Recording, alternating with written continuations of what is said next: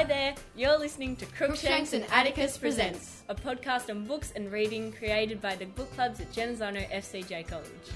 Hello, Milk to Cow. Uh, what books have you read over the weekend? Well, I have read the Magic Faraway Tree series. Oh, pro tip, use a bookmark. How was that? What was your favourite part?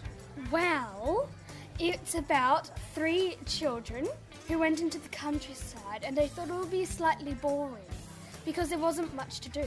But then they went into a picnic in the woods and they found a magical faraway tree with lots of little strange people living in it. And like Moonface, a man with a very large head, and Silky, a tiny fairy who cannot fly. And if you and there's a ladder at the top of the tree, um, which you can go to a magic land at, through the clouds. And in and in the middle is a is a slippery slip, a slide that goes right down the middle and out, and out the tree. What was your favourite part of the plot? Someone that they knew came to stay over to their house, and they decided.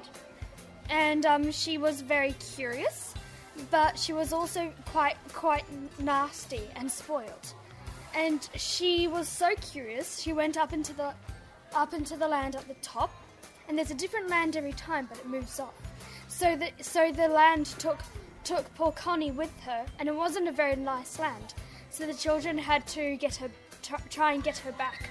They had to go through the land of the giants, and the land of sweets and goodies. Pro tip: Don't judge a book by its cover. What would you rate this book?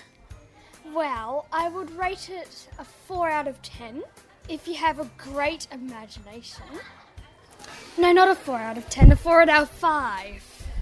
That's better. That's better, yes. Yes.